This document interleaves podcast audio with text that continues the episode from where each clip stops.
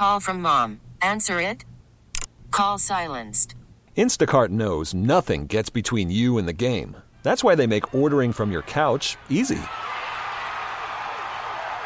Stock up today and get all your groceries for the week delivered in as fast as 30 minutes without missing a minute of the game. You have 47 new voicemails. Download the app to get free delivery on your first three orders while supplies last.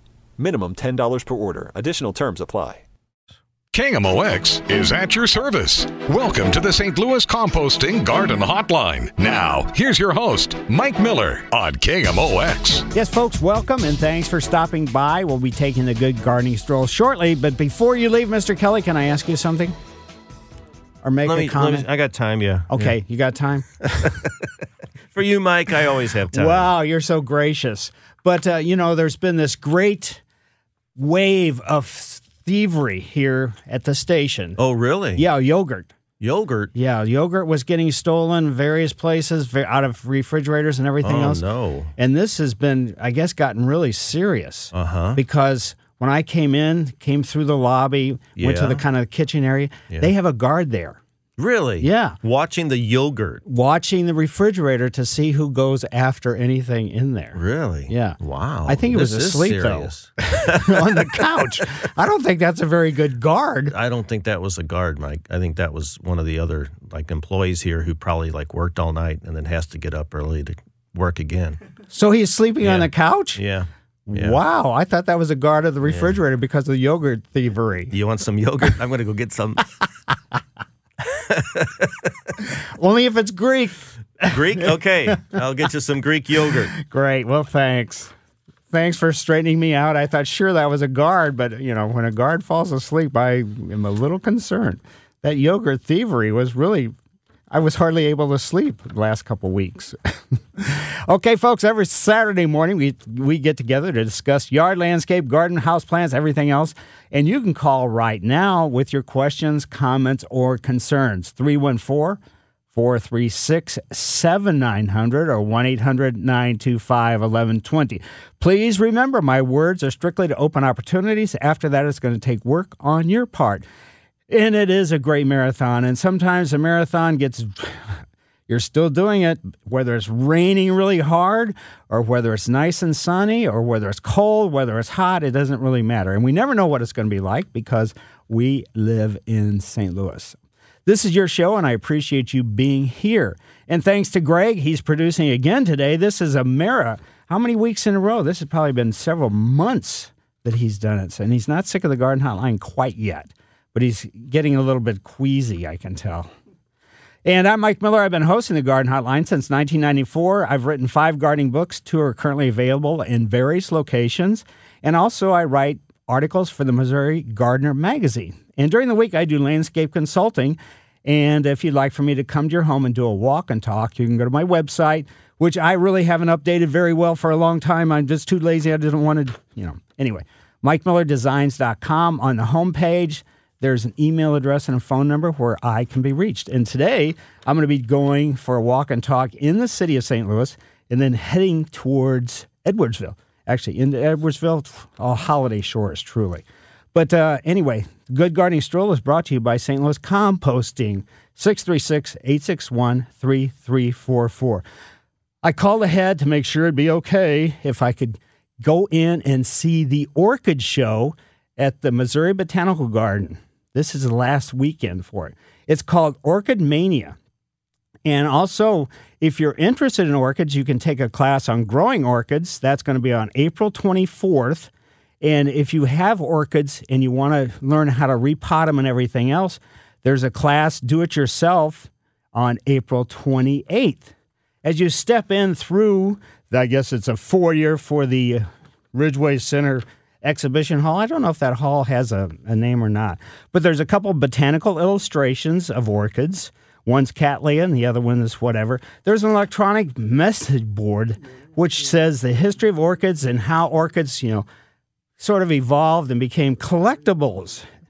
And also, it talks about uh, when you start taking things out of nature, sometimes you can create some real problems just in general. But the whole orchid show, fantastic combination, very orchidish environment, you know, in the ex- exhibition hall. There's scheffleras, there's bromeliads, there's ferns, there's Spanish moss, ficus trees, codiums, there's boulders, there's moss on the ground too. There's brick edged beds. The orchids, terrestrial types like Paphiopedilum, which basically are ones that grow in soil.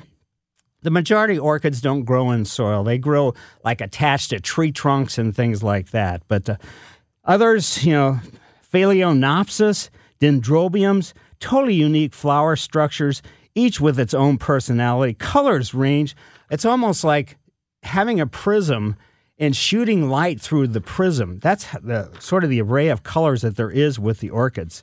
And it's just kind of really neat. On the back wall of exhibition hall, there's a huge picture of the Tower Grove House, which was Henry Shaw's country home, which is on the grounds of the Botanical Garden right now. And along the side walls, there's kind of a simulation extension of buildings where orchids were being held way back when.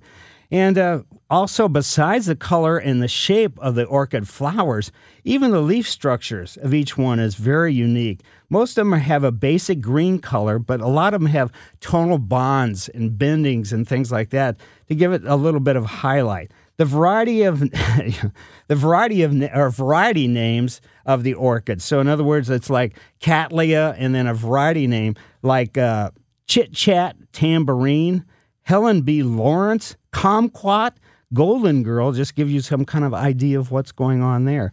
It was a rainy day, so what better to do like today than head down to the botanical garden? You can be in a tropical rainforest without getting wet. So why not head down? This is again the last weekend for the orchid show this year. So today and tomorrow and that's going to be it. So be sure and head down and check out Orchid Mania. Mike Miller, KMOX Garden Hotline, back after these messages. This is the St. Louis Composting Garden Hotline with your host, Mike Miller on KMOX. Yes, folks, any questions, concerns, or comments? 314 436 7900 or 1 800 925 1120. Spring is here. You've probably, last couple weeks, you've seen crocus in flower. You're starting to see definitely the tulip bulbs you know, pushing up the flower buds, the daffodils as well. Also, I've seen uh, Cornelian cherry, which is a type of dogwood, yellow small flowers in bloom in my neighborhood as I walk down to the Schnucks. And I've seen magnolias in flower, and something really caught me by surprise. I was just kind of wandering through the neighborhood, and I couldn't tell what this pink tree was in the distance, but I, I didn't want to walk up into the yard. But I think I can't figure out which variety it is, but this looked like a variety. It was a small one variety of crabapple in flower. This seems really super early for a crabapple to be in bloom. But slowly but surely, the lawns are starting to really green up. Not the zoysias yet, so just watch out for that. And uh, myself, this past week, I stopped on my way back from a couple walk and talks at uh, Garden Heights Nursery, which is on Big Bend at basically Highway 64, and got three flats of pansies. And the, the lady that was checking me out says, Boy, somebody's going to really have to do a lot of planting. Well, let me tell you a trick that I do with pansies basically. They have, you know, I'm kind of a short life because once it starts getting hot, they kind of head downhill. So, what I do is I put them in window boxes or pots. I fill the window box about halfway up or two thirds of the way up, or the pot the same thing. And I don't take the pansies out of the cell packs. So, in other words, you get six six packs, cell packs, when you buy a flat. So all I do is I make, you know, I kind of have to cut them sometimes, and I just fit them and set them down inside, you know, the whatever it's a window box or a pot. And I make sure that the potting mix that I'd put in there is going to be at the bottom. So now all I don't have to pull them out of little cell packs or any or you know and plant the individual ones. I just leave them in those plastic, you know, things. And so, consequently, all I have to do is water and fertilize, and it's a lot easier and a lot faster. So, I actually got, let's see, it'd be 36, 36. That would be 72 plus 36. Well, what is that, 108? In about uh, an hour, I got that many planted. So, anyway, let's head out to Wentzville and see what's going on with Shirley. Shirley, how are you today? I'm just fine, uh, Mike. Thank you. Um, I have a problem with ground moss. I've been told that it grows on uh, uh, acidic soil, Right. and I have a lot of it in my back, all over my backyard. What can I do to uh, correct the the soil? You're never going to get rid of it. So you might as well either embrace it or just don't look down and see it.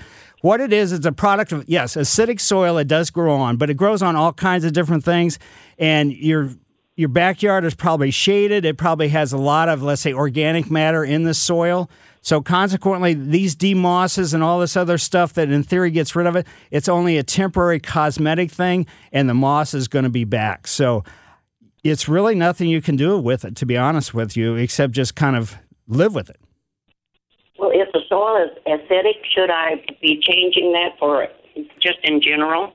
Uh, not necessarily, because to have successful lawn, for years and years and years, people kept saying, if you want a more successful lawn, put lime down, because lime is alkaline, in other words, salty, and your, you know, your circumstance is acidic. So that's why the moss is growing. But in reality, lawn grows the best in a slightly acidic soil. So in other words, seven on the sort of the scale of pH is neutral. Anything above seven is more alkaline. Anything below seven is more acidic.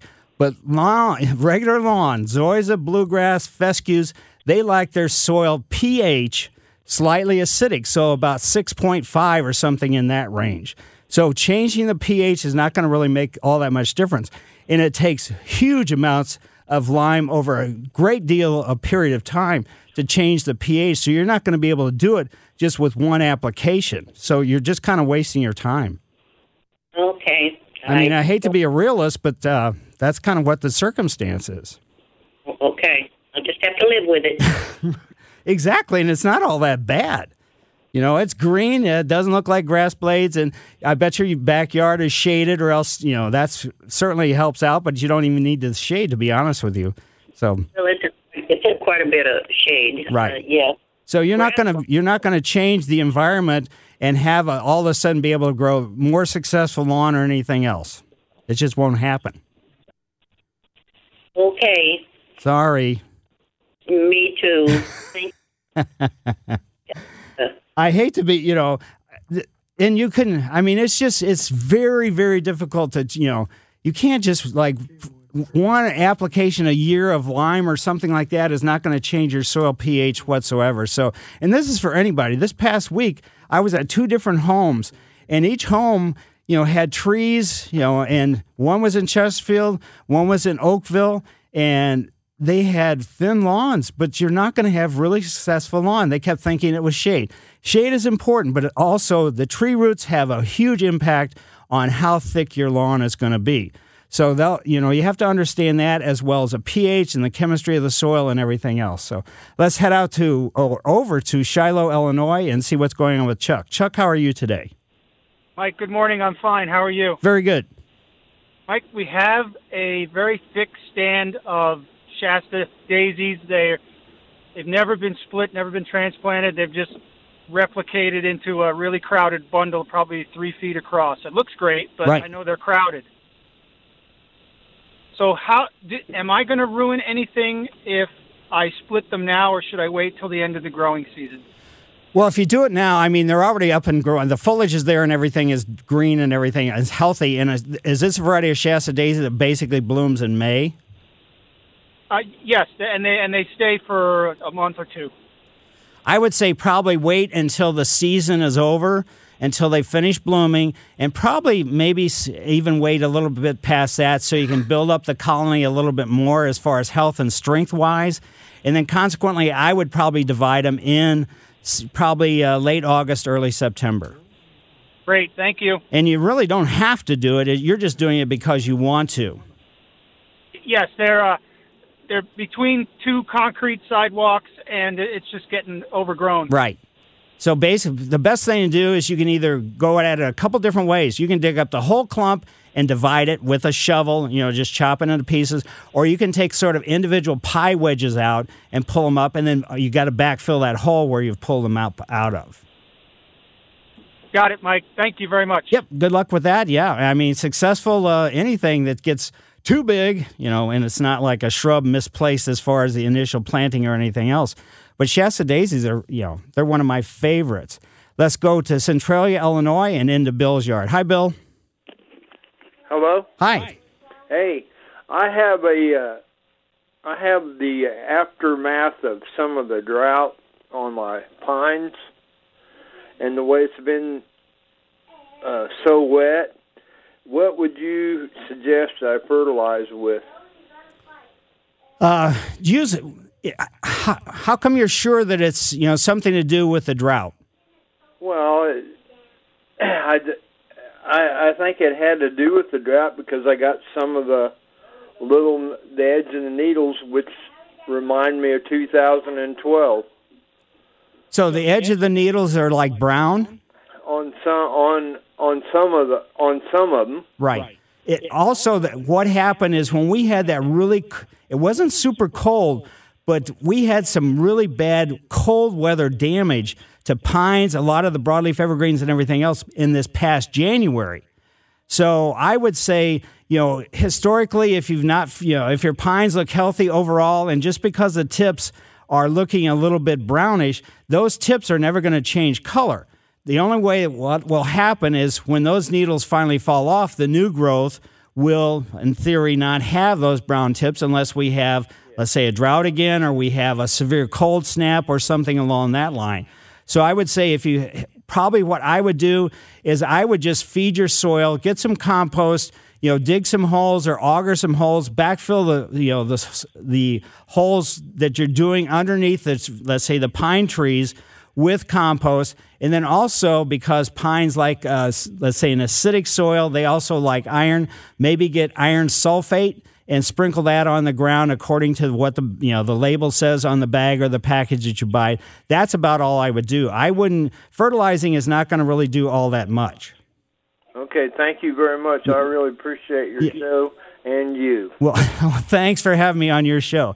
And again, it's just, you know, don't worry too much. This is a cosmetic thing with the needles, and nothing is going to change them unless they, until they fall off. So, Mike Miller, KMOX Garden Hotline, back after these messages. Welcome back to the St. Louis Composting Garden Hotline with Mike Miller, sponsored by Allen's Tree Service on KMOX. Yes, folks, any questions, concerns, or comments? 314 436 7900 or 1 800 925 1120.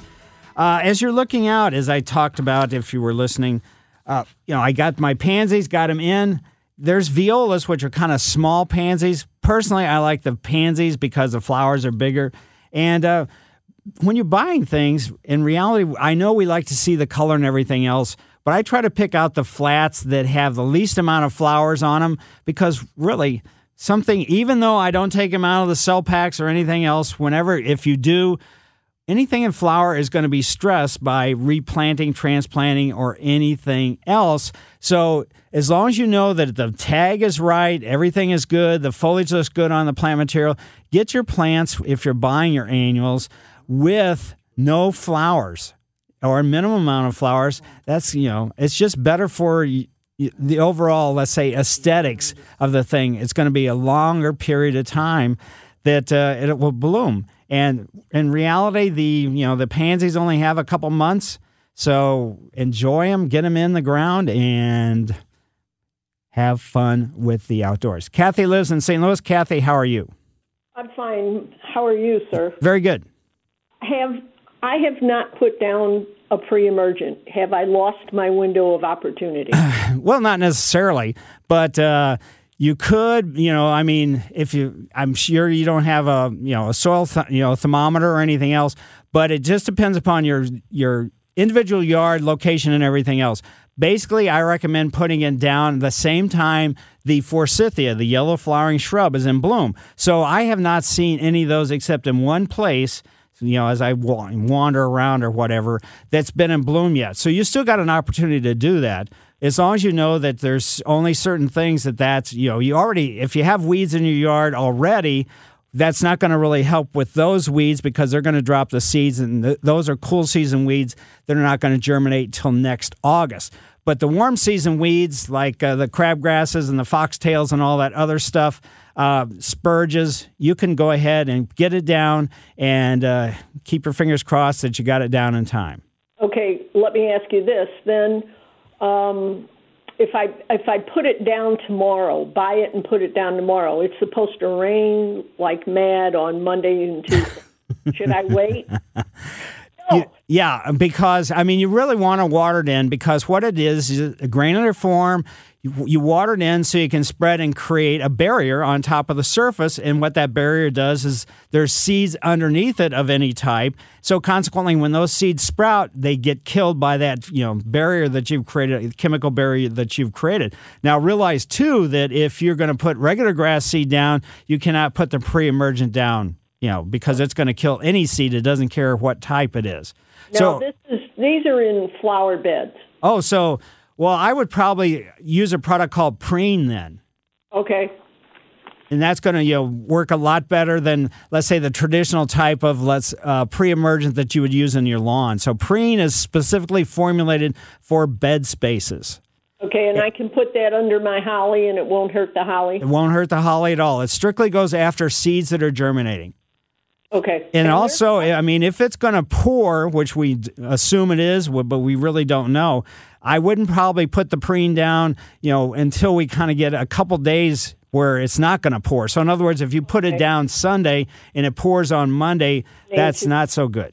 Okay, okay. And um you know, okay, that that'll work. I that's what I was going to ask you. I really appreciate this. Well, thanks. Thanks for calling. I appreciate right. you having me on your show. Well, thank you.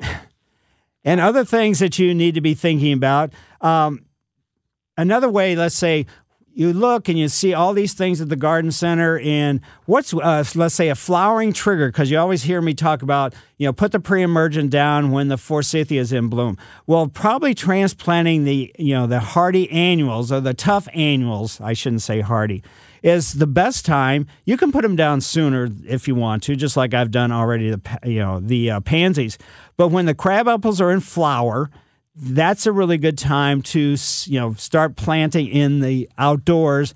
The annuals, the summer type annuals, the begonias, and those type things. The daffodil, and that's not daffodils, that's a bulb. But uh, the begonias and the let's see what else, hmm, geraniums. There's all kinds of different. There's uh, periwinkles. And so wait until that's you know the forts or the crab apples are in bloom. Another thing, if you get a young tree and you plant, and you're worried about sun scald because a lot of times that splits the bark, and we always you know a lot of times people think that that's a you know caused by insects or something else. A lot of times sun scald can split bark on a tree. I don't know if they're still doing it. It doesn't seem like I'm noticing it all that much, but there are trees in days of old that would have an orange dot painted on the trunk. That orange dot should be always oriented towards the north. So, in other words, that's the side of the tree trunk that was not facing the sun when it was being grown in the production nursery. In theory, it shouldn't have been facing the sun when it's in the retail nursery. So, but you know, if they're not doing that so much anymore, what you can do is young trees that you're putting in the in your landscape to protect it, your, the tree trunk from the sun scald. And it's just like sunburn that people get or anything else. It's just kind of different because it's a plant. You can use uh, interior white latex paint and ultimately it's going to you know disappear because it is you know interior it's water based type paint and it'll stay there for a, you know a period of time until the you know the let's say the worst part of the sun is going to like not have the ability to cause any kind of sun scald on the tree trunk anymore watch out right now because not quite yet but really soon for the eastern tent caterpillars. Those are those big webby things. Just you can go out and destroy those tent caterpillar webs.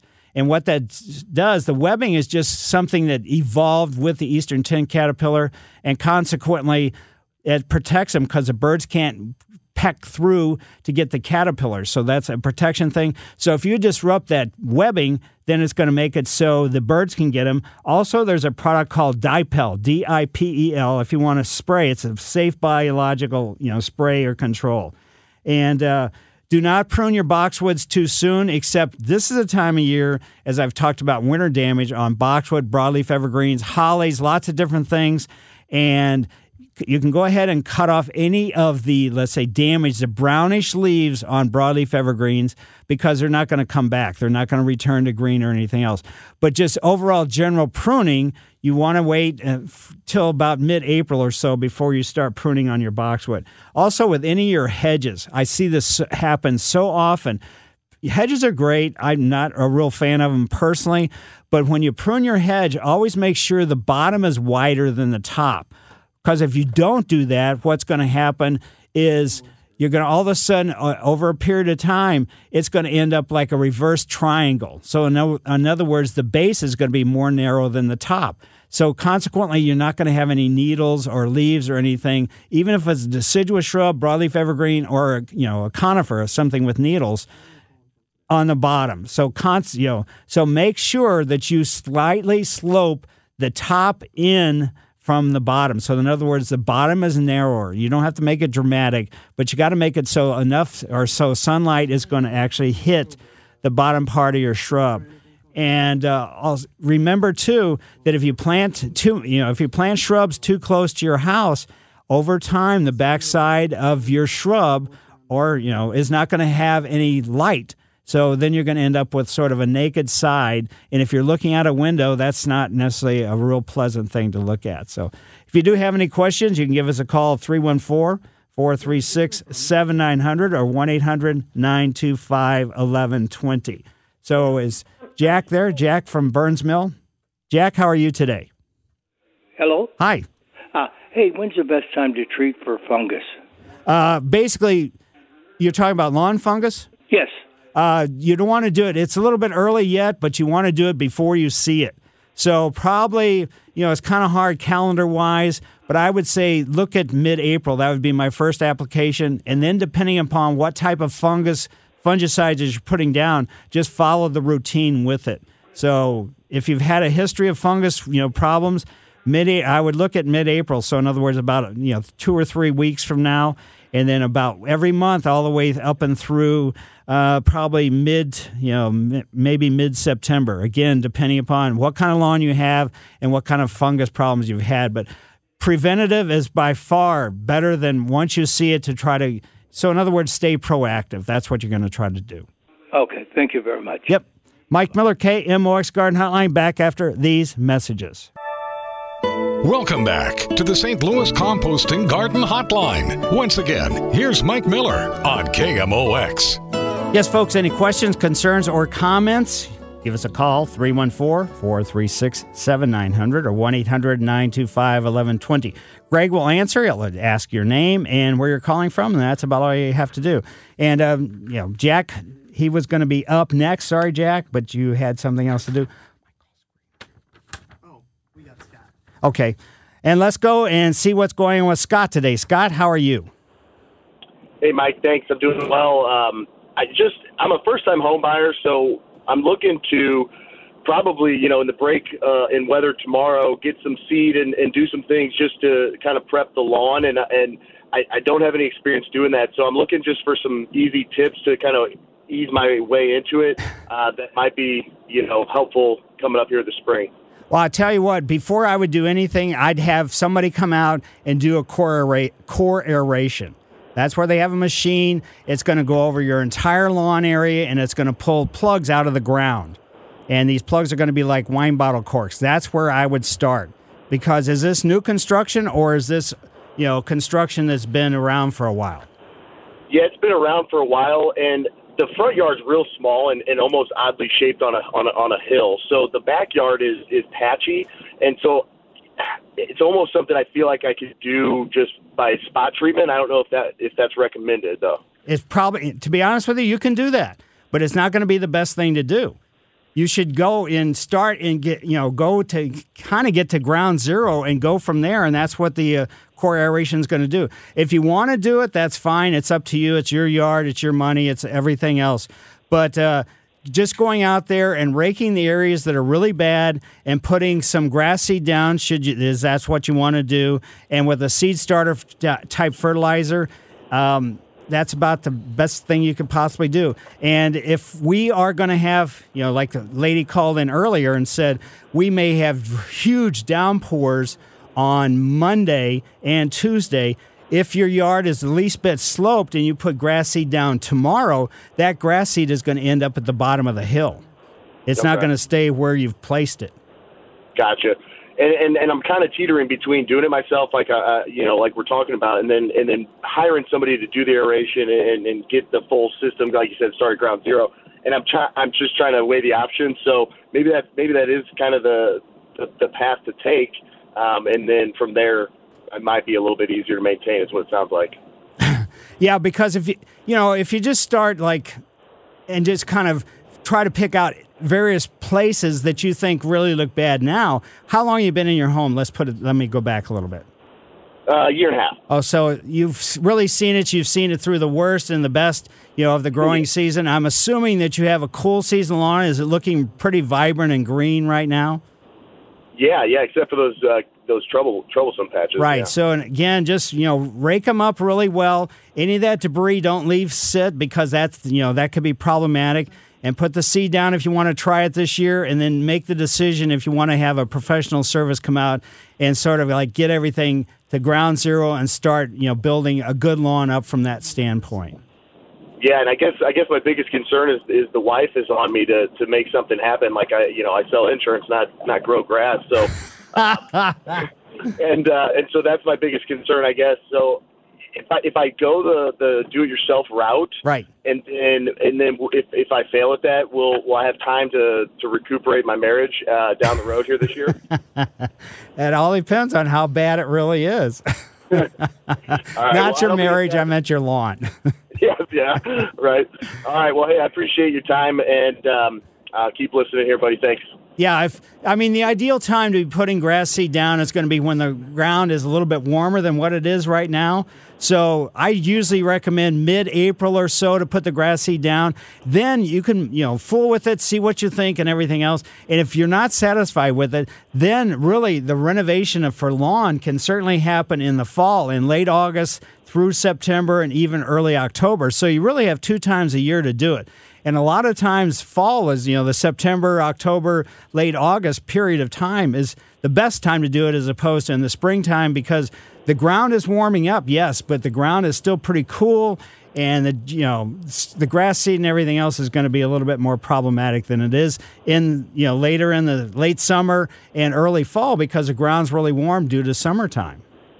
Gotcha. Okay, that makes sense. That makes me feel a little better. I felt like I was kind of pinched for time here. So No, you Uh, got time. Good, good. All right. Well, if she has any questions, I'll have her call in. Okay. Yes, well, thanks, Scott. And Therese from Potosi, how are you today?